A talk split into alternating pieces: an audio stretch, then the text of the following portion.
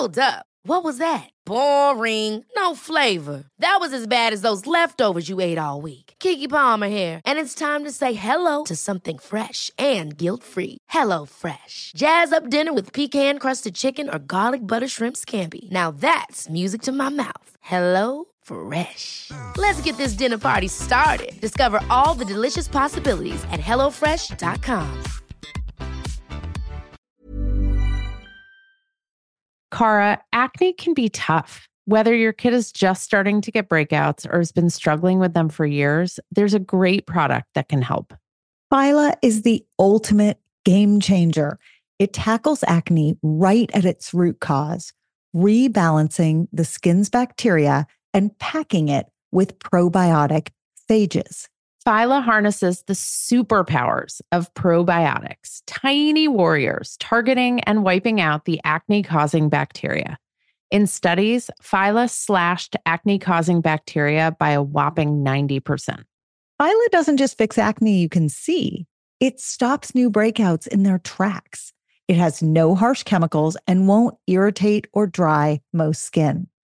Phyla's three step system is like a dermatologist approved magic potion cleanse, apply serum, and moisturize twice a day.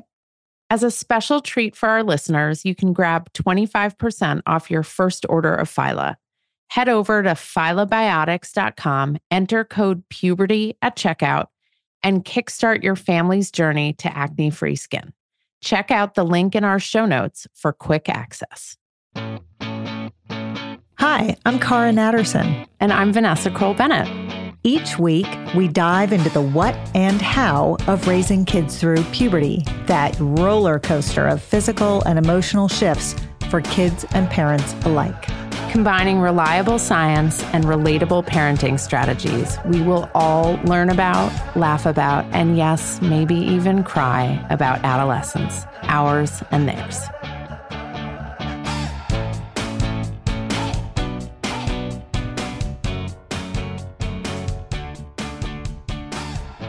So, when we launched the Puberty podcast a little more than a year ago, people told us to take the word puberty out of the title. On a weekly basis, we debate about our use of the word puberty because we talk about so much more than straight up sexual maturation. We talk about homework. We talk about college admissions. Mary Dell Harrington from Grown and Flown is in the audience somewhere here tonight. So, all of your college admissions questions, you can turn to Mary Dell for that. Sorry, Mary Dell. Um, we talk about friendship. We talk about parenting. We talk about all of the things that affect the lives of kids and their caregivers between the ages of 8 and 18. So, like, why do we call it the puberty podcast if, as people say, it's about so much more than puberty. So I happen to have a doctor sitting next to me, a very smart pediatrician. Cara, why do we still call it the puberty podcast? Because I would like all those hours back where we debated whether we call it the puberty podcast. So, like, why do we still call it that? Well, I mean, let's start with the fact that it was us against the world it wasn't just one or two people telling us to take the word out. Every single person that we asked said, ew, puberty, right? I mean, I just want to toss the question out to the audience sitting here. When we say puberty, you think, ooh, right? What else? Vanessa. The Vanessa. We've got a listener in the audience.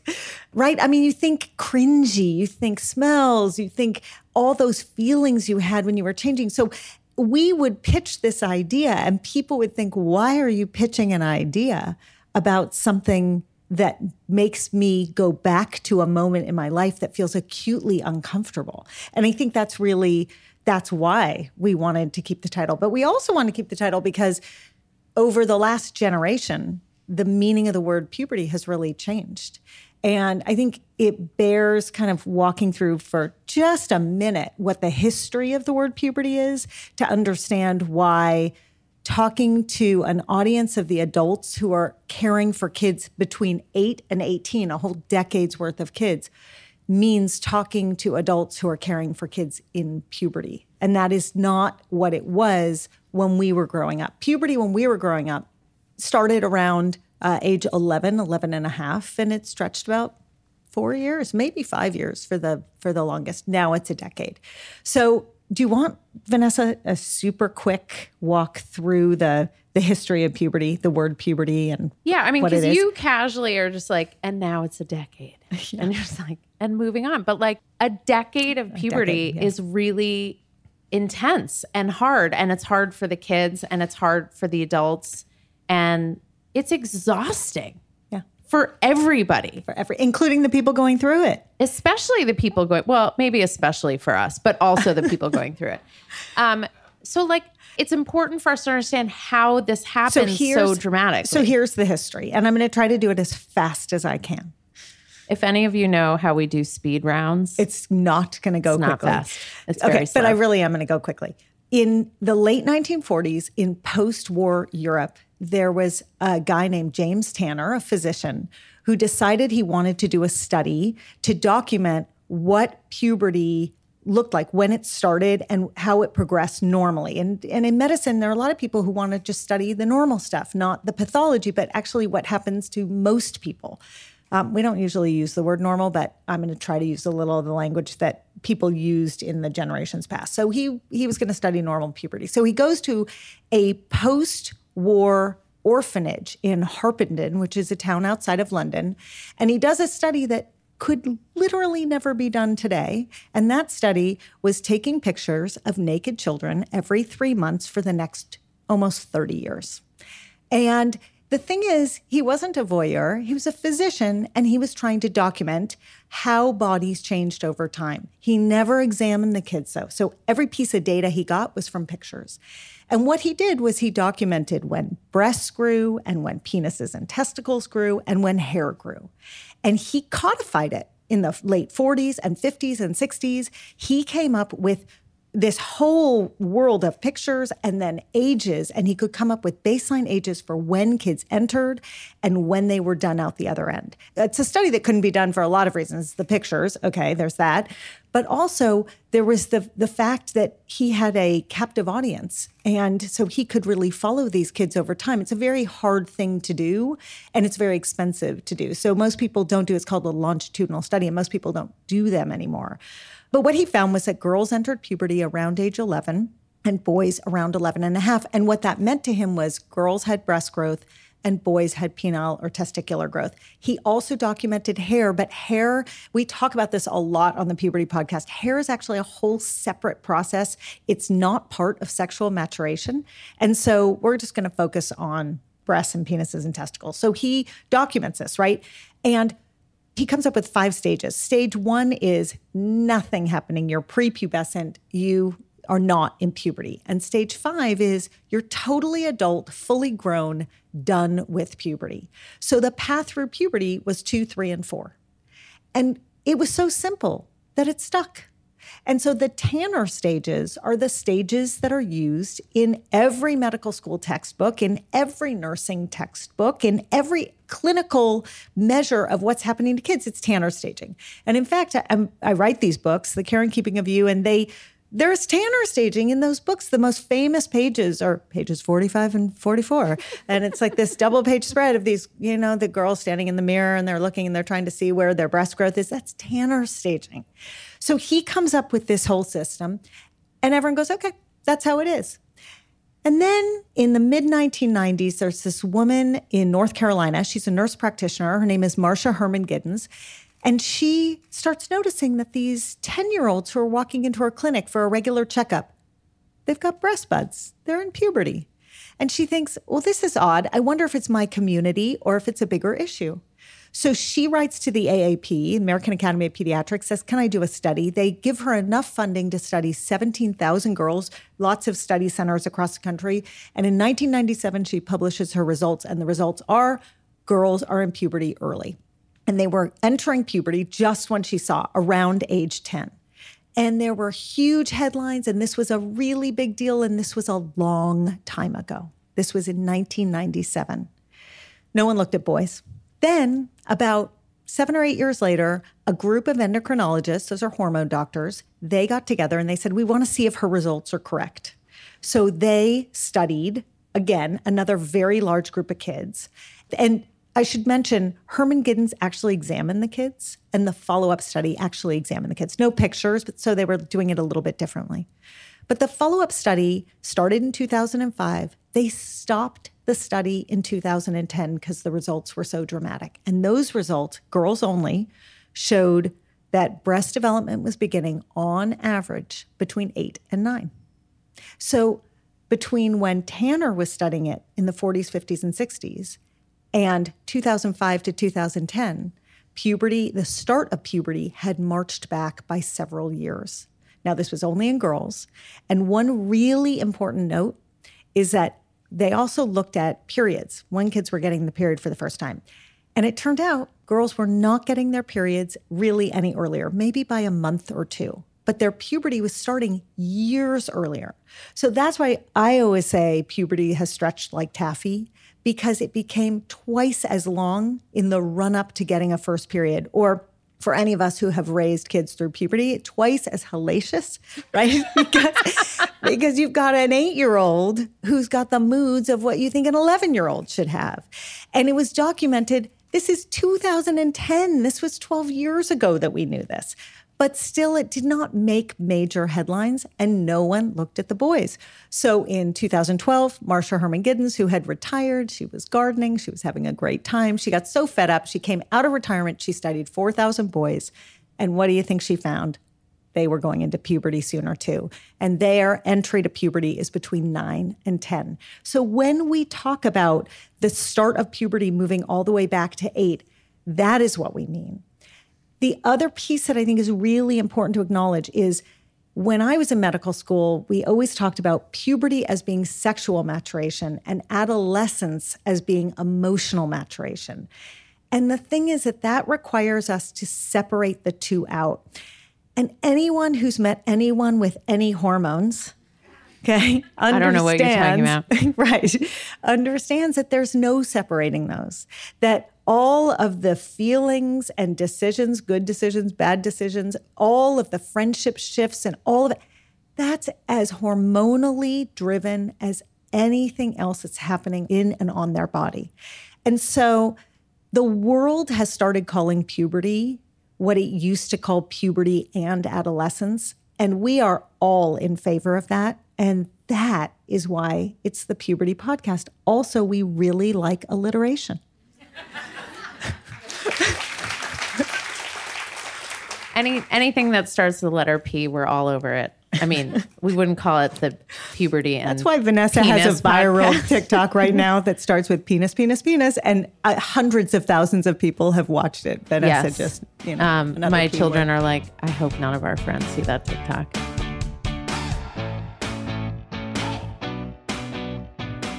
If you listen to enough of our episodes, you'll hear us preach the importance of air, particularly down there.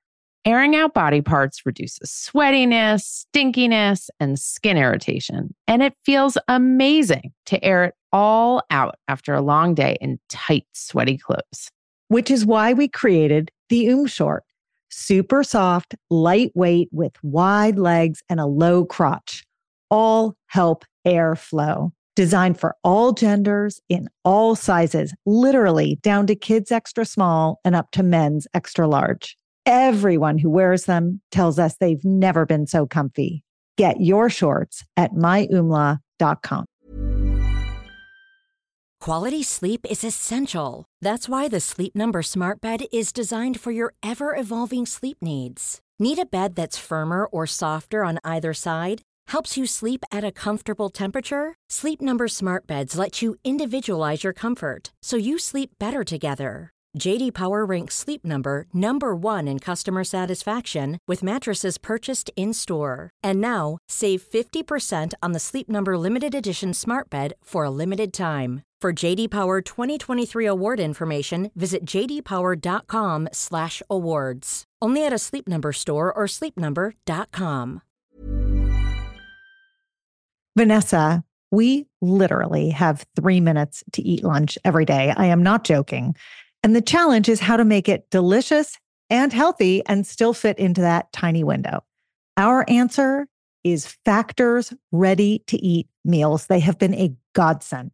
We throw our factor meals in the microwave. It takes two minutes and out comes a gorgeous, fresh, never frozen meal. We both love the tamale vegetarian one. It's delish. There's a ton of options every week. There's 60 add-ons, breakfast, snacks, beverages. I love doing the wellness shots with my kids. They think it's hilarious and I know they're getting vitamins and minerals in their bodies. So get meals on your table or at your desk in 2 minutes or less. Factor meals eliminate the hassle of prepping, cooking, and cleaning. You can customize with flexibility to get as much or as little as you need, and you can press pause or reschedule depending upon your lifestyle. So to order, go to factormeals.com slash puberty50 and use the code puberty50 to get 50% off your first box plus 20% off your next box. That code is puberty50 at factormeals.com slash puberty50 to get 50% off your first box, 20% off your next box. And I am going to go do that right now because I need more factor meals in my refrigerator. Cara, lately I have been lying awake at night. I'm physically exhausted, but I can't sleep because my mind is so wired with everything going on between work and my family. So I've added magnesium breakthrough to my nightly routine, and it actually helps calm my mind. It helps me get better sleep, and I wake up feeling better rested. I'm less cranky, and I'm more patient with my family and with you. Oh, I've noticed. And it's because, unlike other magnesium supplements that might give one or two formulations of magnesium, Magnesium Breakthrough has seven. That's why you're sleeping so well and waking up refreshed. Now, dietary supplementation is always best, Vanessa. So that means eating your minerals and vitamins is the best way to get them in. But if you can't or you don't get enough, Magnesium Breakthrough is the way to go. It can also help digestion, though too much helps your digestion too much, which is not a good thing. It can support muscle recovery. So, bye bye, Charlie horses. And it helps build dense bones, which is especially important for women approaching and in menopause. We have an exclusive offer for our listeners. You can go to bioptimizers.com slash puberty, B-I-O-P-T-I-M-I-Z-E-R-S dot com slash puberty and you can use the code puberty10 during checkout to save 10%. That promo code is puberty10 at bioptimizers.com slash puberty. Your body and brain and family and business partner will thank you. So, with the conflation of puberty and adolescence, it means we're dealing with a massive range of issues. And so often we hear from people who are like, why is my 10 year old acting like a teenager? Because your 10 year old has the hormones of what you imagine a teenager to have. Sometimes, sometimes they've just like watched too much Disney Channel and are mimicking whatever they see on the TV.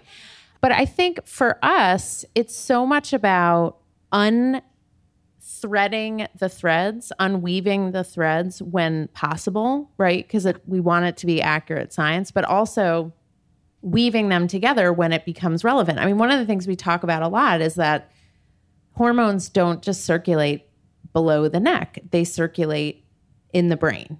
And we had Molly Colvin on, a neuropsychologist, who talked about what that means when a brain is under construction and hormones are circulating through the brain. It's like driving a high speed car with a flat tire through um, a very potholy road, right? It's it's a mess. It's exciting. Um, it's uncomfortable, but it's also a mess. And so I've been thinking a lot about okay, what are the like fundamental skills, right? We talk all the time about if we're caring for kids through puberty and adolescence, and those have now become a decade that are completely intertwined, what are like our principles? What are our tenets to get us through? So, uh, you know, Aliza Pressman's like, I'm not being chased by a bear. I'm not being chased by a bear, right? So that's about calming down, right. bringing yourself down. But like, what are our other tenets when we think about how the hell do we do this? Right. So one of the the guiding lights that I've used, I don't know how well it has worked. You can you can ask my children. But just like hormones don't just circulate below the neck, they also don't gently climb slowly and equilibrate in the body. What they do is they rise really quickly, drop really quickly, rise really quickly, drop really quickly, which we all know, right? I mean, we've all felt it. We all know what that feels like. But I just thought it was rage surging. exactly. Your surging rage has another name and it's called estrogen. Um, so the but but that's what's happening, right? And your brain knows how to manage that surge.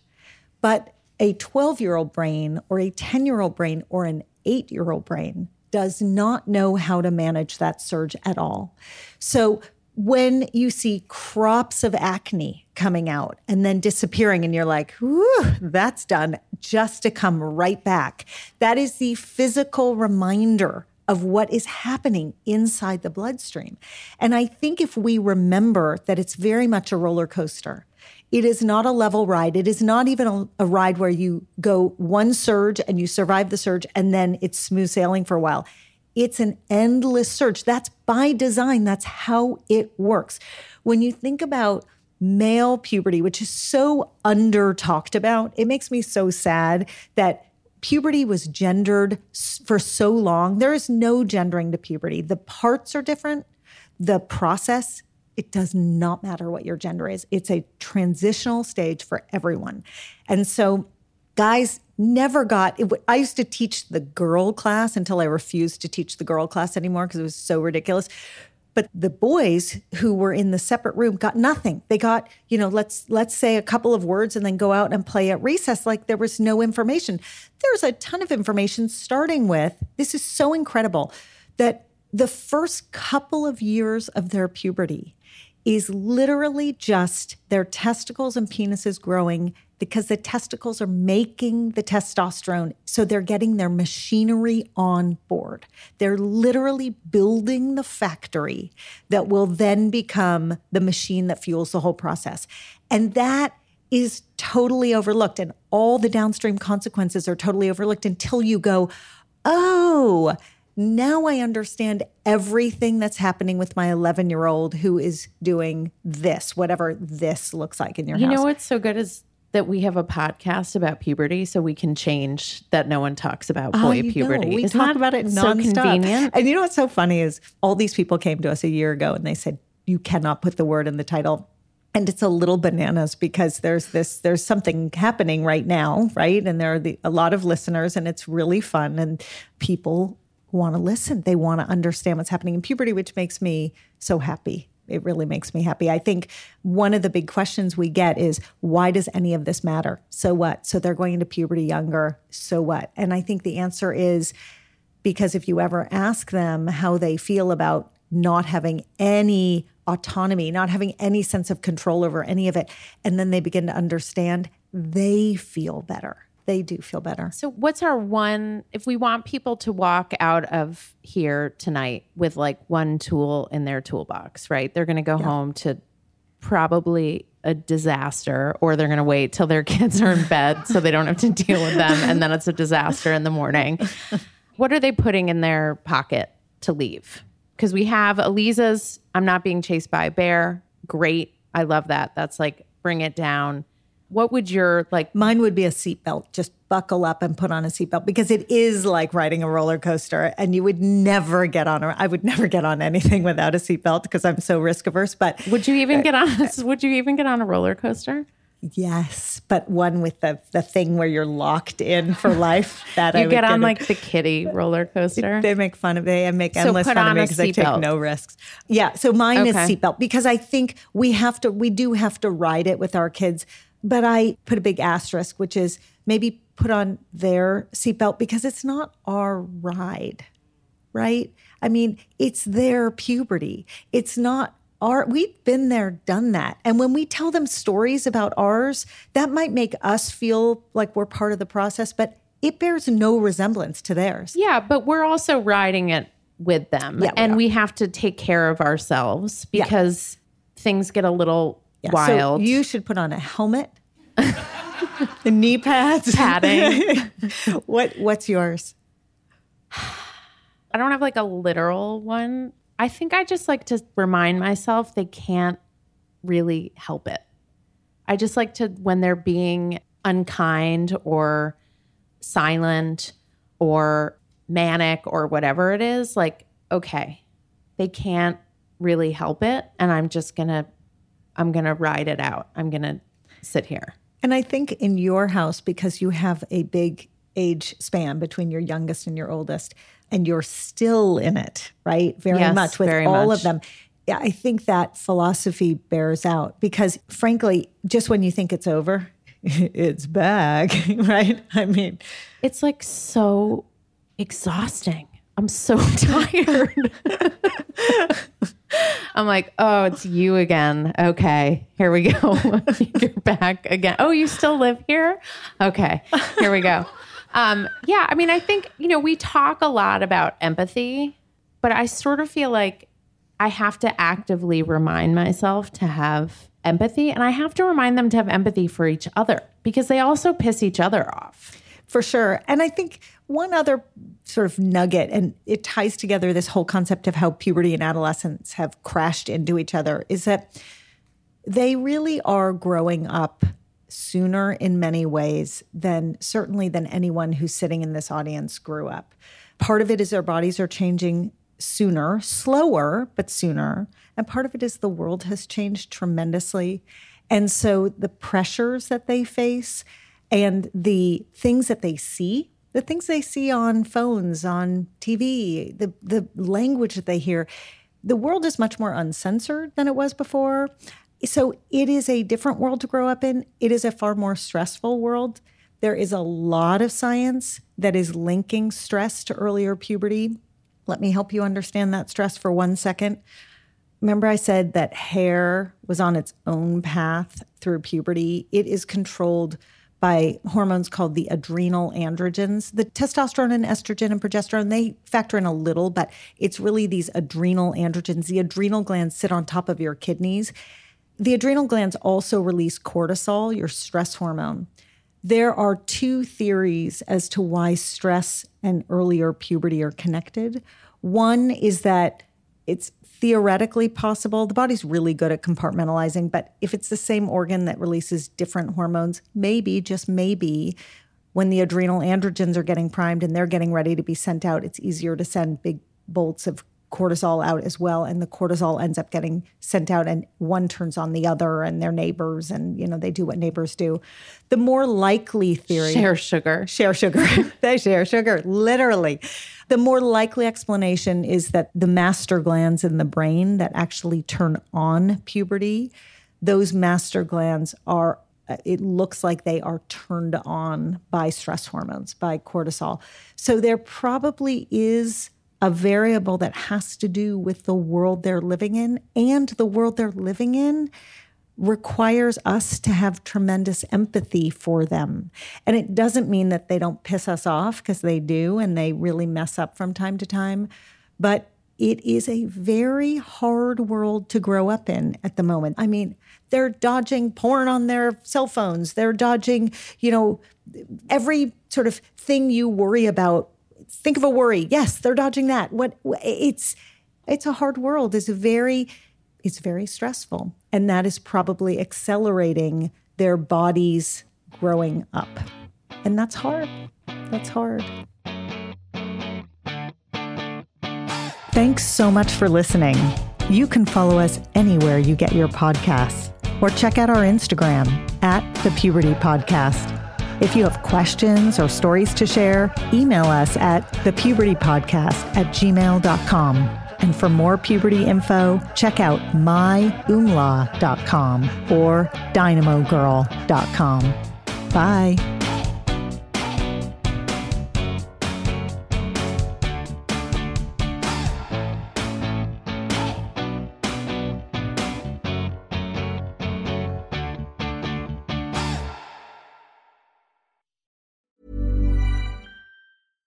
Ever catch yourself eating the same flavorless dinner three days in a row?